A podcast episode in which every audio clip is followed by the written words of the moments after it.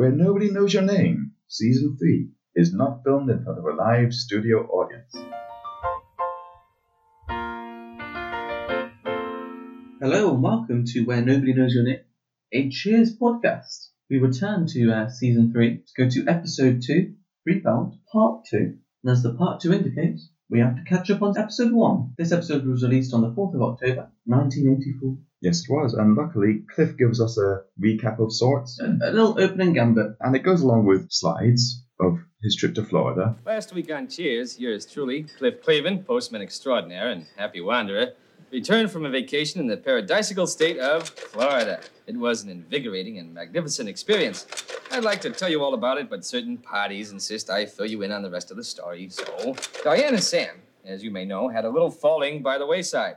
After they went their separate ways, Sam went back to his old ones. I didn't happen to get the license of the wagon Sam fell off of, but uh, back to the bottle he went. Diane, on her side, went what uh, we euphemistically call and spent a little time in a hospital in the country.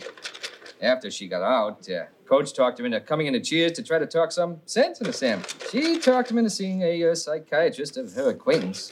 Sam agreed, not knowing that said Shrink and said Diane were dating steadily and, uh, rumor has it, heavily. Sam, in fact, is uh, laboring under the misconception that Diane still carries the torch for him. And Diane naturally thinks that Sam is the uh, torchbearer in this situation. You know something? I think I may have the wrong batch of slides here. These are my uh, snaps of FLA. Oh, well, you all know what Sam and Diane look like, but uh, a lot of you poor pasty wretches have never seen the old Sunshine State. What we're looking at here is hey, all right, who pulled that plug? Hey, very funny, Wiser. Come on. As we can tell by that masterful writing, it is, of course, Glenn Charles and Les Charles writing. Uh, they know the characters well. A very in depth view into Cliff's brain there. um, It's a disturbing place. as well some nice holiday snaps. They were quite nice, yeah. There's a lovely one of Cliff next to a woman sunbathing, which I thought was a bit creepy. The thing is, it wasn't a selfie. No. So I'm thinking, who took that photo? I'm guessing it was um, John Ratzenberger's real partner. Oh, you think it was a, a genuine holiday snap? Yeah. I think the production team sent them away. They were like, "Yeah, take some photos. Just of anything. Someone going, Are you in Cheers? One of the photos is of a sign which says Truro, Florida, which is a fictional town in the TV show Flamingo Road. Flamingo, Road? Yeah, which was released between 1980 and 1982. Now, of course, that recap follows the uh, cold opening, which is that Coach closes up, Norm and Cliff leave, Norm says he has to go home to Vera, Cliff tries to join as, as he hasn't met her yet, and asks whether Norm is ashamed of Cliff or Vera, because Norm says no, and Norm says both. Bit mean. As mean as ever. I mean, I'm not, I'm not holding my breath that we'll never meet Vera. We've talked about this before. It's like a Captain Mainwaring's wife scenario. Mm. We'll never see her. Anyhow, in this episode, we're, we're back at the bar. After that, to be continued. And 10 days have passed. And I've been having therapy with Frasier. They got cream on the brain. Crane on the brain. I almost forgot to say it. Thanks, Dave. Sam's got Crane on the brain. He's also been going to AA meetings, and he hasn't touched the bottle for 10 days. He's realised his uh, sort of disruptive ways, and he's uh, on a cleanse. As we got from Cliff's sort of monologue at the beginning, we realise that Sam believes that Diane is still in love with him. Diane believes that Sam is still in love with her, but in actual fact, both feel like they've moved on. So they're both kind of preempting the other one going to say they're in love with you, Mm. which leads to a conversation in Sam's office. Yes. And this is where it is revealed that Frasier and Diane are a couple. both of them say that they are over each other at the same time. And then Diane says that she's going out with Frasier, which meets with the response of ew. and then they go back back out into the bar to tell the rest of the gang, which is also responding they to them. respond with the same level of disgust. Ew. Everything's so funny. Yeah. Not not for Frasier or Diane, but you know. After that disgust that is expressed, Carla is angry at Sam because another waitress has left after Yeah. Sam's fling with her. So they need a new waitress, and they ask Diane whether she'll be working there again. It's almost like episode one all over again. Sam offers the job, and Frasier is initially concerned. Says, "No, can't do this. Both of you bad. For me, it will be bad." And he sort of puts a stop in it. Yeah. This is where Coach comes in. Mastermind coach. Mastermind Coach individually goes round All three of them. and plants the seeds that justify why they should. To Sam, he says, "If she leaves, she'll have like a breakdown or something." And then he says to Diane, if you leave, Sam will be on the bottle again. And then he says uh, to Frasier, if Diane leaves, she'll always think about Sam. At least they're here, they'll drive each other nuts, not want to be with each other. It just shows the mastermind that is Yeah. Coach. We've seen it a few times in the past. Yeah, coach walks away from Frasier, and Frasier's kind of standing there a bit silently goes, No, I'm glad Coach stopped me to ask about career opportunities in psychiatry. yes, Harvard is excellent. Just set up some really smart thinking Coach. Hmm. These last two episodes, he has been the mastermind. He's Mm. driven everything forward. But I think something which allows Frasier to sort of be a bit at ease, and for everyone to be at ease, is this idea that Sam and Diane are over each other, and they say that there'll be no form of, no spark at all. Diane says if she worked side by side to this man for the rest of her life, she'd feel nothing. And then they kind of just take it further and further. Sam says that he would be like a, a war or something, and he'd come back and still feel nothing. there'd be a war, and then he'd be in the prison of war camp. Some kind of pirate ship, I think was mentioned. Yeah. There was a lot. At the end, they agree that Diane will return to Cheers. Uh, and everything will be back to normal, kind of. It ends with Sam telling Coach that Diane is nuts about him, and as Sam leaves to his office, Coach just goes, pitiful. What a sad, lonely life you lead, Sam. Because he's the mastermind. There is an interesting quote, though, Yeah. which is almost at the end. It's 22 and a half minutes in. Frasier, in order to prove that Sam and Diane don't have feelings for each other, goes, okay, Diane's leaving now. Kiss. That was a bit weird. Which is weird because I don't think Sam has kissed anyone who he wasn't romantically involved. He doesn't. He's kissed Carla once, but even then it was when they were wondering whether there could be something. Very forced. But uh, like uh, Frasier and Emma, that's a healthy start to a, to a friendship. And I was like, mm. Never started a friendship that way. which makes me think maybe Frasier needs some help. But I think we saw some of some of it earlier on with him and Sam in the office, where he was almost doing reverse psychology, where Yes. he would he'd try and push Sam to the edge to see how far he could go. There's also some uh, great lines between Carla and Frasier throughout, and I feel like Frasier's almost met his match with Carla, especially in one of the quotes, which was, Carla, why do you keep building walls between yourself and everyone else? Have you taken a good look at everyone else? Touche. it's really nice to see Carla's brashness chipping through a lot of sort of the fact.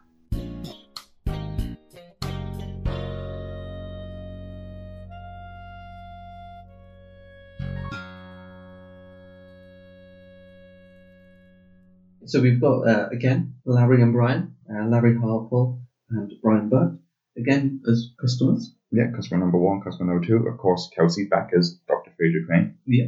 We have PJ Soles as Julie. Soles also appeared in Carrie, 1976, the original Carrie with Spacek. The Boy in the Plastic Bubble, Halloween, the 1978 version, as Linda. Stripes, Bill Murray, yeah. Uh, the Devil's Rejects, and Halloween 2018 as teacher. So I'm assuming Linda became a teacher and lost all sense of identity because she has no name now, just teacher. Ethel Sway, which is a fantastic name. Is this the croquet player? Yeah. Who we see having a tussle on the green? Yeah, it's a flashback to how Diane and Frasier met. Diane and croquet player were playing croquet, unsurprisingly. Diane was going, No, no, you did that wrong. You, that's not how you meant to play. They're about to attack each other with croquet mallets, and Frasier has to rip them apart. Full on brawl. Yeah. Uh, with with very calm narration from Diane saying Yeah. how she loves the sport. I was playing croquet on the North Lawn one beautiful morning. It's a game I learned during my stay there, and I got quite good at it. I saw you do that. You are a naughty, naughty girl. It was Very naughty. I saw you do it. Admit it. Come on, be a grown up. It was amazing to me how I could just lose myself in the flow of the game. Now I'm annoyed. I found when I played with someone of equal ability, it gave me an appreciation for the nobler aspects of sport and competition. What is this business? No, I'm not going to play with you anymore. Well, fine, then go to. Oh! Oh! Frasier happened by in the midst of this spirited contest, and he stopped to correct a flaw in my swing. Cohen- My opponent on that particular day was as crafty a strategist as I. We really brought out the best in each other. Oh, oh wait. Girls, ladies, Frasier remained not only to watch my game, but to good naturedly arbitrate a close call for us. I must admit that under the attentive gaze of a distinguished doctor, I lost some of my concentration on the game itself. be allowed on the croquet lawn. Who's your doctor? Who would have guessed that a leisurely game of croquet would provide me with such a trophy? Ethel Sway also played the uncredited role of Wilbur's wife in Back to the Future. That's the doorbell for trivia. We've got some lovely parcels in this week, James. There's some lovely questions inside. Shall I kick off? Yeah. Sam describes um, Diane a few times there for, for her insanity. And uh, what does Frasier say is a better way to describe Diane in this episode? Oh, he chuckled at it, doesn't he? Yeah, Frasier says that he described Diane as bonkers. And it kind of reminded me again of um, Norman's Conquest, where they talked about you wouldn't go into a bar and talk about marital bliss. And I feel like we get a lot of that from Frasier already, of just sly, sly remarks about Diane, which I think is kind of a little bit weird. How freely he slags off Diane. Particularly that he's a uh, psychiatrist. Yeah, he walks a fine line. no, he's gonna get fired. I, I think maybe he was in that like playing croquet as a patient, lost his way. Full suited up. Similar scene. How does Frasier describe his tactic for the psychiatric session in Sam's office? What phrase does he use? Oh, I don't know. I'm putting you on an emotional pendulum. Uh, yeah, it's that back and forth. In the episode, uh, before Julie quits, sees Diane and says, "Who's Miss God's gift to the world?" And Coach responds in a very Coach way. What does he say? Does he just start talking about some other woman? No, he says, "I didn't catch it this year, but I believe it was Miss Kansas." 'Cause he thought Miss God's gift to the world was like a beauty pageant. What drink does Frasier order from Sam? Just a lager. No, I'll give you a clue. It's a similar drink that uh, Ned Flanders would drink. An apple tie is that. Appletini. Getting closer. Apple. No, it's a white wine spritzer. Classic Frasier. Crane on the brain. When Diane enters Sam's office, she mistakes the fragrance for his new cologne. But what is the fragrance? Roach poison. Yes, a roach spray. Which uh, Sam then smells and goes, "Hmm, it's not, not too bad. Yeah, this is alright. Hello, ladies. And that bell means it's the last call at the bar, James. How are we feeling after this episode? I, I guess we've got our drink. Yeah, I feel we're on a good stead. I think, as opposed to the opening episode of season two, this one feels like it's closer to season one in terms of plot. Except we know the characters now, so we can do deeper stories. I think kicking off with a, a part one and part two has been quite good, you know? Yeah. It's given a bit more length to set up those pieces. And I guess they had to build quite a bit into it off the back of the last season and uh, write themselves out of some of the plot points that they put in there. But yeah, I'm, I'm really looking forward to it. We've got Crane on the brain, Frasier Crane, who is excellent. He has commit. He's slagging Diane off straight away. He joins in with the bar. It's rather everybody's Frasier Crane. yeah, everybody's Frasier Crane. if only they had a, some kind of sitcom where everybody was Frasier Crane. I wonder what that would be called. Mr. Crane. Uh, of course, Crane on the brain. the question there, James.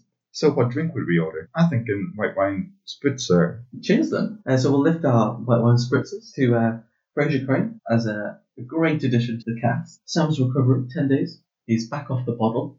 He's back on the wagon. We'll uh, raise our drink also to Diane's return to the bar. To Carla, still talking away. Touche. They're all on a tray, by the way, these glasses. Yeah. Don't have that many hands. Well, I was just in the same glass again, Jim. Um, ah, you're smart, John. and we'll also uh, raise a glass to you, the listener. Thank you for listening to Where Nobody Knows Your Name, a Cheers podcast.